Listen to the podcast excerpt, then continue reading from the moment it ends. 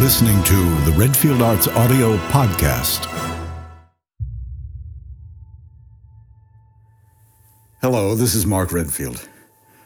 Thank you so much for listening. I'm glad that you're here. As many of you know, or, or may not know, we made an audio drama called Frankenstein Mobster. It is based on a graphic novel and um, before I say anything about the making of the audio drama production, of which I had a little bit to do with, I thought it might be best if you heard about whence Frankenstein Mobster sprang, where he came from. And I'll spoil this much for you. It all began with a pun. But why not uh, let the creator, artist, and illustrator Mark Wheatley tell you all about how Frankenstein Mobster began.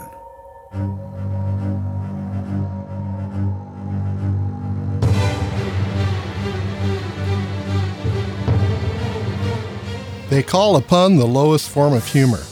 This gem of wisdom obviously came from someone who couldn't come up with puns. I don't have that problem. When I'm listening to people talk, reading, watching a movie, driving down the road, my mind is constantly scrolling through a possible list of synonyms, analogs, and tenuous relationships between associated subjects. what can I say? I never metaphor I didn't like. In my creative process, often it is a pun, word based or visual, that provides the seed of an idea. All I need is an element that puts an unexpected spin on the ordinary. That's how I got myself into writing and drawing a comic book series about a tough cop in a city of monsters and mobsters called The Frankenstein Mobster.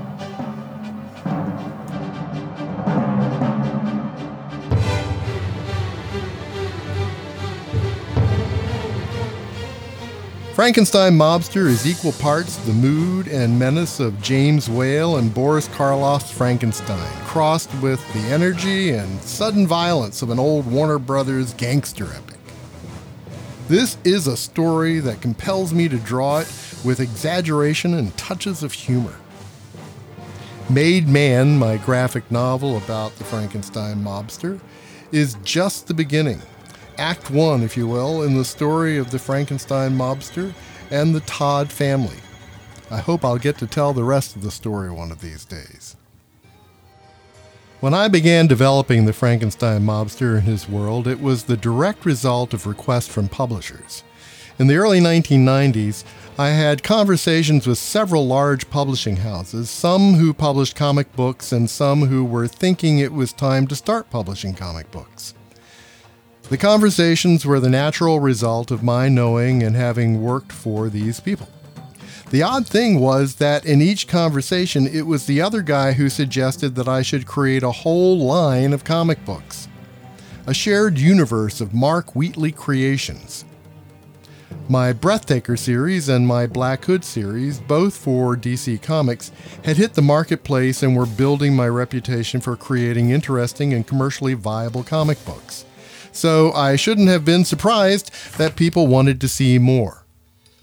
After about the third suggestion, I started to actually take the idea seriously, and there my troubles began. With the seeds of an impending collapse of the direct comic book market already planted, but beyond my personal radar, I set about bringing nearly 70 characters to life never one to do anything halfway, I brought a number of my good and respected fellow creators into the project. The scope of the project was such that there was no way I would be able to do even 50% of the creative work. So I worked with Alan Gross, Pat McGreal, Dave Rawson, Damon Willis, Tim Sale, Marc Hempel, Peter Snejbjerg, Teddy Kristiansen, P. Craig Russell, Rick Burchett, and others to develop storylines, backgrounds, and world history. Character designs for a huge interlocking network of characters and stories I had named the Lightning Line. We churned out reams of paper, stacks of folders, video presentations, and mock comic books. I had meeting after meeting with the industry players. In the end, it was all for nothing By this point, the industry was in obvious collapse and no one could now commit to such a massive project. Correction, it wasn't all for nothing. We did get one thing out of it about 70 fully developed characters, and one of these characters was the Frankenstein mobster. My original plan for Frankenstein Mobster was to have Marc Hempel do the art on the series while I would write. Marc even did a sample page and some presentation art. It was beautiful stuff. My first drawing of Frankenstein Mobster was a presentation piece that I based on Marc's design. And all of this had been sitting in a drawer ever since, out of sight but not out of mind. As the years passed, I kept thinking of all the aborted characters and stories from the Lightning Line. We had offered support to each other during the creative process of the Lightning Line, but we had each developed ideas on our own.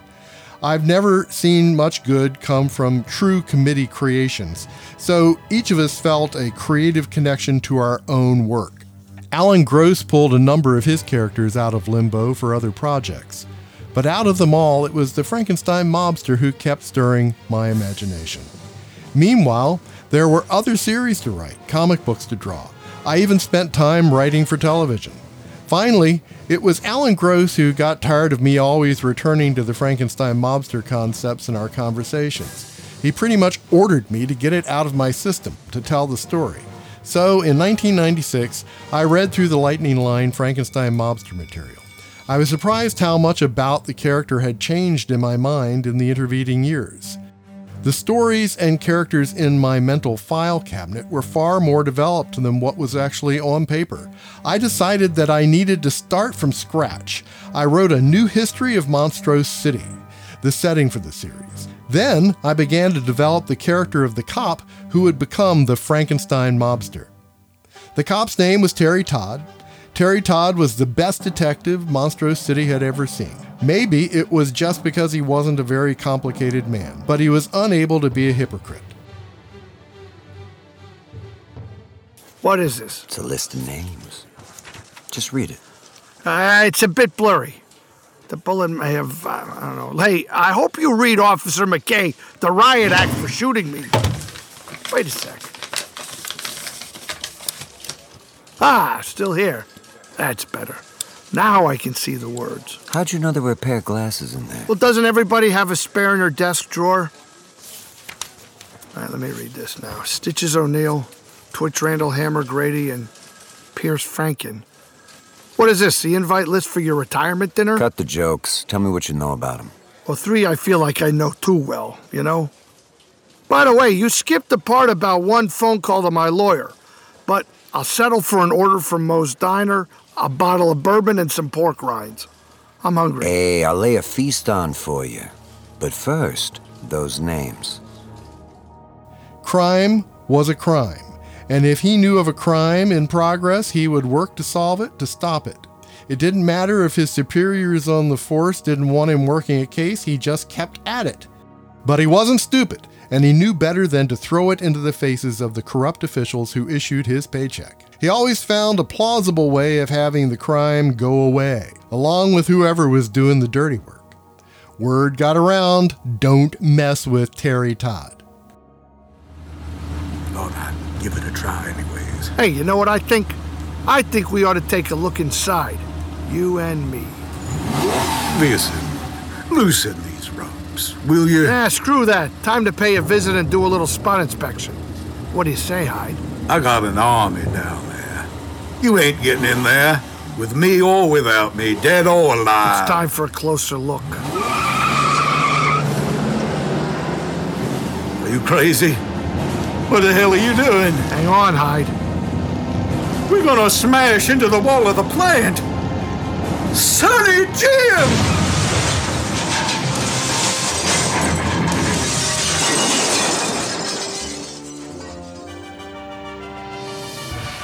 In spite of the general level of corruption in the city government and police, Terry Todd was able to work surreptitiously to bring down the worst offenders in the mobs. And, for the most part, he managed to walk the thin line of upholding the law and not pissing off the mobsters. But he finally picked the wrong case to investigate. Monsters were disappearing. They weren't turning up dead or destroyed, they were just vanishing. The problem is, not many humans in Monstrose City care about monsters. This includes the average citizen. These people resent the invasion of their city by creatures they consider to be made up of the lower orders. The mobs are blatantly anti monster, and this actually gains them support with the average citizen. In the case of the missing monsters, Todd just saw a crime that should be solved. More often than not, Todd found himself working cases in the dead end of town simply because no one else would. And he believed the monsters deserved the protection of the law. So, Todd was hot on the trail of a case that was taboo to the mobs and unsupported by the public. It was only a matter of time before Todd turned up dead. And, as an unsettling touch, he was found cut to pieces. The popular rumor is that ghouls got to him. The new mayor of Monstrose City even used the case as an issue in his election campaign to show how the ghouls were getting out of hand. Back in the Lightning Line days, my original idea was to have Terry Todd brought back to life by a team of mad scientists so he could fight crime undercover as a mobster. Monstrose City didn't yet have the needed background beyond a history of crime. On my second try at getting this series up and running, I knew more was needed. I needed to see how all the elements in my mental file cabinet would interact. I needed to play with them and see what kind of mood all this would create. What would the tone of the series be? How were the people who lived in this place dealing with all of this? So I just took what was running around in my head and started writing. It was an exercise in seeing what would fall into place. I also started to rethink the visuals for Frankie. My early sketches were inspired by my love for concept drawings for the classic King Kong film and the lighting style of old black and white horror films. It was beginning to dawn on me that the pencil rendering was going to be an important element of style for the series. Ultimately, I sculpted a head of Frankie, and that made him live for me. From that moment on, I knew that the Frankenstein mobster was trapped in a basic conflict that would drive any one of us over the edge. Here was the best cop in town brought back to life by having parts of his body sewn together with the remains of three other guys, and each one of them a mobster. When Frankie first comes to life, he finds that he contains four personalities that are at war. I've always subscribed to the idea that the only conflict worth writing about is the battle that goes on inside a character. In the case of the Frankenstein mobster, I had created a character who came with not one conflicted personality, but four. Fritz, bring in our patient.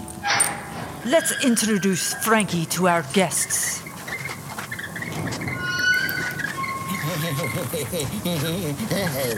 What is this, Solve? I've seen dead people before. What is this? Patience, gentlemen, patience. Who's the stiff? Hook the life giving electrodes to Frankie Fritz. The storm is reaching its peak. Yes, yes, Dr. That's Silver. one big friggin' stiff, whoever he is. Wrapped all up in bandages like a mummy. Stand by the master switch, Fritz. Standing by, Dr. Silver. Gentlemen, what you see before you, this sleeping giant swathed in bandages that I have named Frankie, what your eyes see are four dead men. What the hell is this? Ready, Fritz? They were dead when I, Dr. Salva, stitched them together. And now, look! Now, Fritz, now!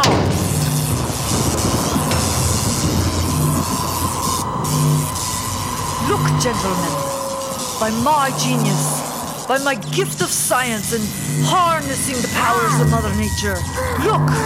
Do you see? He moves! He breathes! He lives! It's alive! It's alive!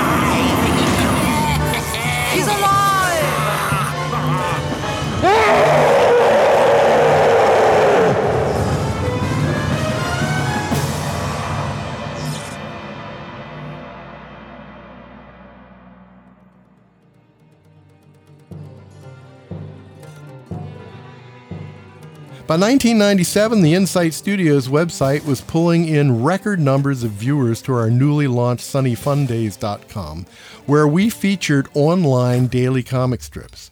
Several of these strips were Lightning Line alumni, so it seemed appropriate that I began to develop Frankenstein Mobster for this new cutting edge medium. I drew 13 weeks of dailies before my responsibilities of running the publishing at Insight eclipsed my available time for drawing. Before I realized my time for drawing had evaporated, I put what I had written for Frankie and much of what I had drawn into a presentation folder that I showed to friends in the comics industry and in the film industry. The reaction was swift and overwhelming. I was suddenly fielding offers for film options, and I only had a handful of pages of art and a few pages of story. In spite of the pressure on me to create more, I had no time to do anything about it. Our publishing schedule was booming. It was a very difficult decision for me to select between keeping a successful publishing machine running and to take a run at making a major motion picture. Both publishing and motion picture making are unstable and often doomed enterprises. But I knew more about publishing than movie making, so Frankie went back into his grave with my best intentions that I would resurrect him again at my first opportunity. For the next few years, while I designed books, planned marketing, and managed a growing staff, Frankie lived in my dreams and imagination. His world grew richer. His character became more real. His shallow origins as a pun were long past. Now I could list his favorite drinks and food. I knew his life, his family, his accomplishments. I knew what the world thinks of him. And I knew just as much about the other people who lived in Monstrose City and who felt lost when Terry Todd died. The final important element for the series was the creation of Terry Todd's daughter, Terry Todd. Terry's mother left town under mysterious circumstances when Terry was a kid. Terry Todd, dad, was left on his own to raise his daughter. He did it as if she was a son, taking her to ball games, showing her the tricks of police work, expecting her to do a man's job. In spite of her father's equal treatment of the monsters, Terry grew up feeling ambivalent about the spooky people. She had decided it was somehow their doing that had driven her mother away. Later, when her dad was supposed to have been murdered by ghouls, she hardened against all the monsters. She went to a local community college, then graduated from the police academy. She joined the Monstrose City Police Force, and less than a year after her dad was murdered, she made the rank of detective. That's my name, Terry Todd. Detective Terry Todd. My father was a good man, a good cop. They never found his body. Dragged the river where he supposedly drowned. I can't believe he's dead. I'm gonna find out what happened to him, no matter what it takes.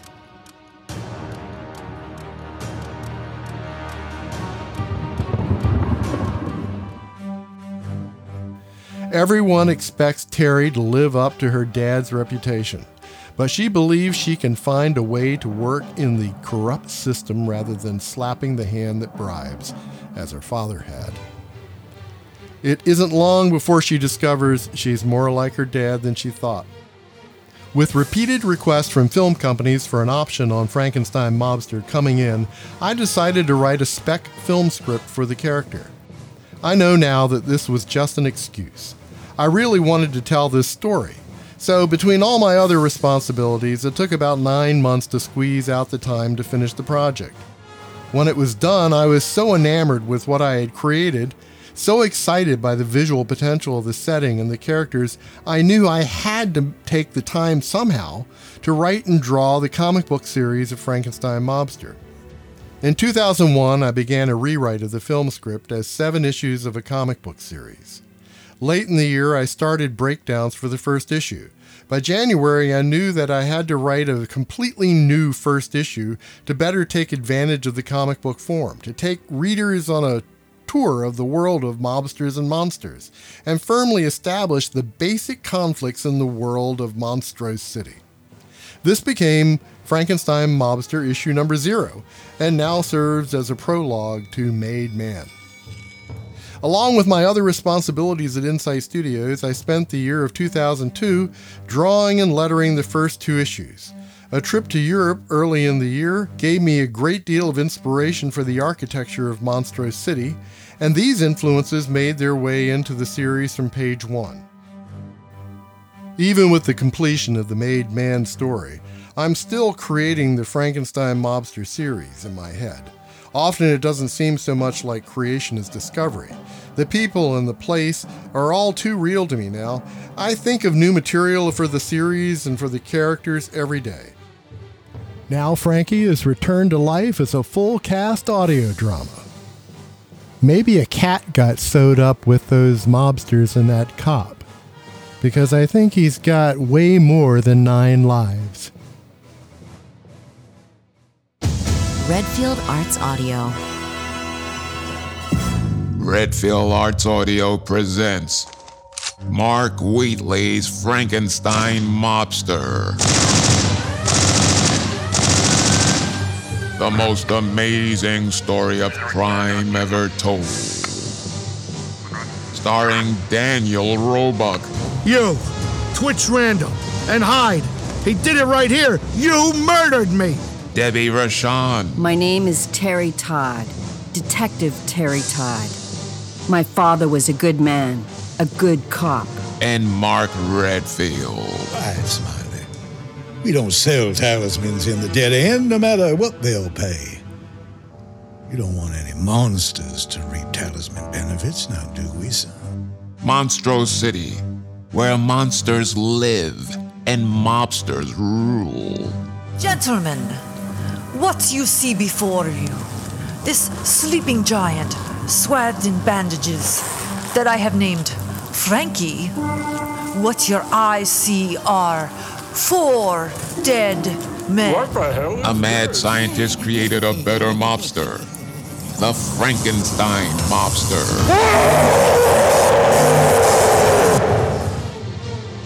Adapted from the graphic novel written and illustrated by Mark Wheatley.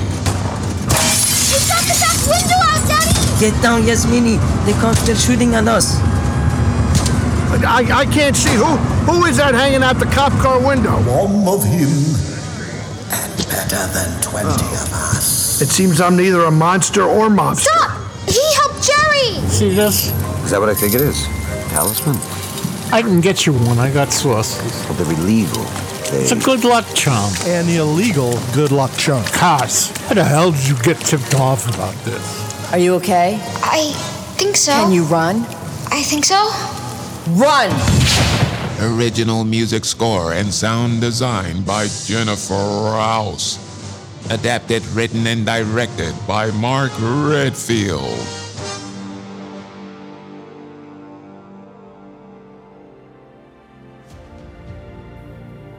Thank you so much for listening to part one of the making of Frankenstein Mobster from graphic novel to audio drama. I hope you enjoyed it. Next time, in part two, it'll be me doing all the talking, with some friends helping along the way, about the actual production of the audio drama itself. Thank you again so much for listening, and, and thank you for subscribing to the podcast. It will remain free and everywhere you get your podcasts, so please subscribe and don't miss a show. Again, this is Mark Redfield saying thank you. Until next time. Available now from Redfield Arts Audio. Songs of Giants, The Poetry of Pulp. Poetry by H.P. Lovecraft, Edgar Rice Burroughs, and Robert E. Howard. Music by Jennifer Rouse. Readings by Mark Redfield. The steeples are white in the wild moonlight, and the trees have a silver glare. Past the chimneys high, see the vampires fly, and the harpies of upper air that flutter and laugh and stare. I carved a woman out of marble when the walls of Athens echoed to my fame, and in the myrtle crown was shrined I stood at the bar, at the Spread Eagle Bar, a drinking a drink whilst I smoked a cigar. When in walks a gent that I ain't never see, and he lets out a belt. The dons at bay. The dead lay littered on our decks. Our masts were shot away. We beat them back with broken blades till crimson ran the tide. Death thundered in the cannon smoke when Richard Grenville died. We should have blown her hull apart and sunk beneath the main. The people saw upon his wrist the scars it had instead of toes, and a beard adorned its throat. On a set of rustic reeds, sweetly played this hybrid man. Not cared I for earthly needs, for I knew this was Pan. For more great audio, visit redfieldartsaudio.com.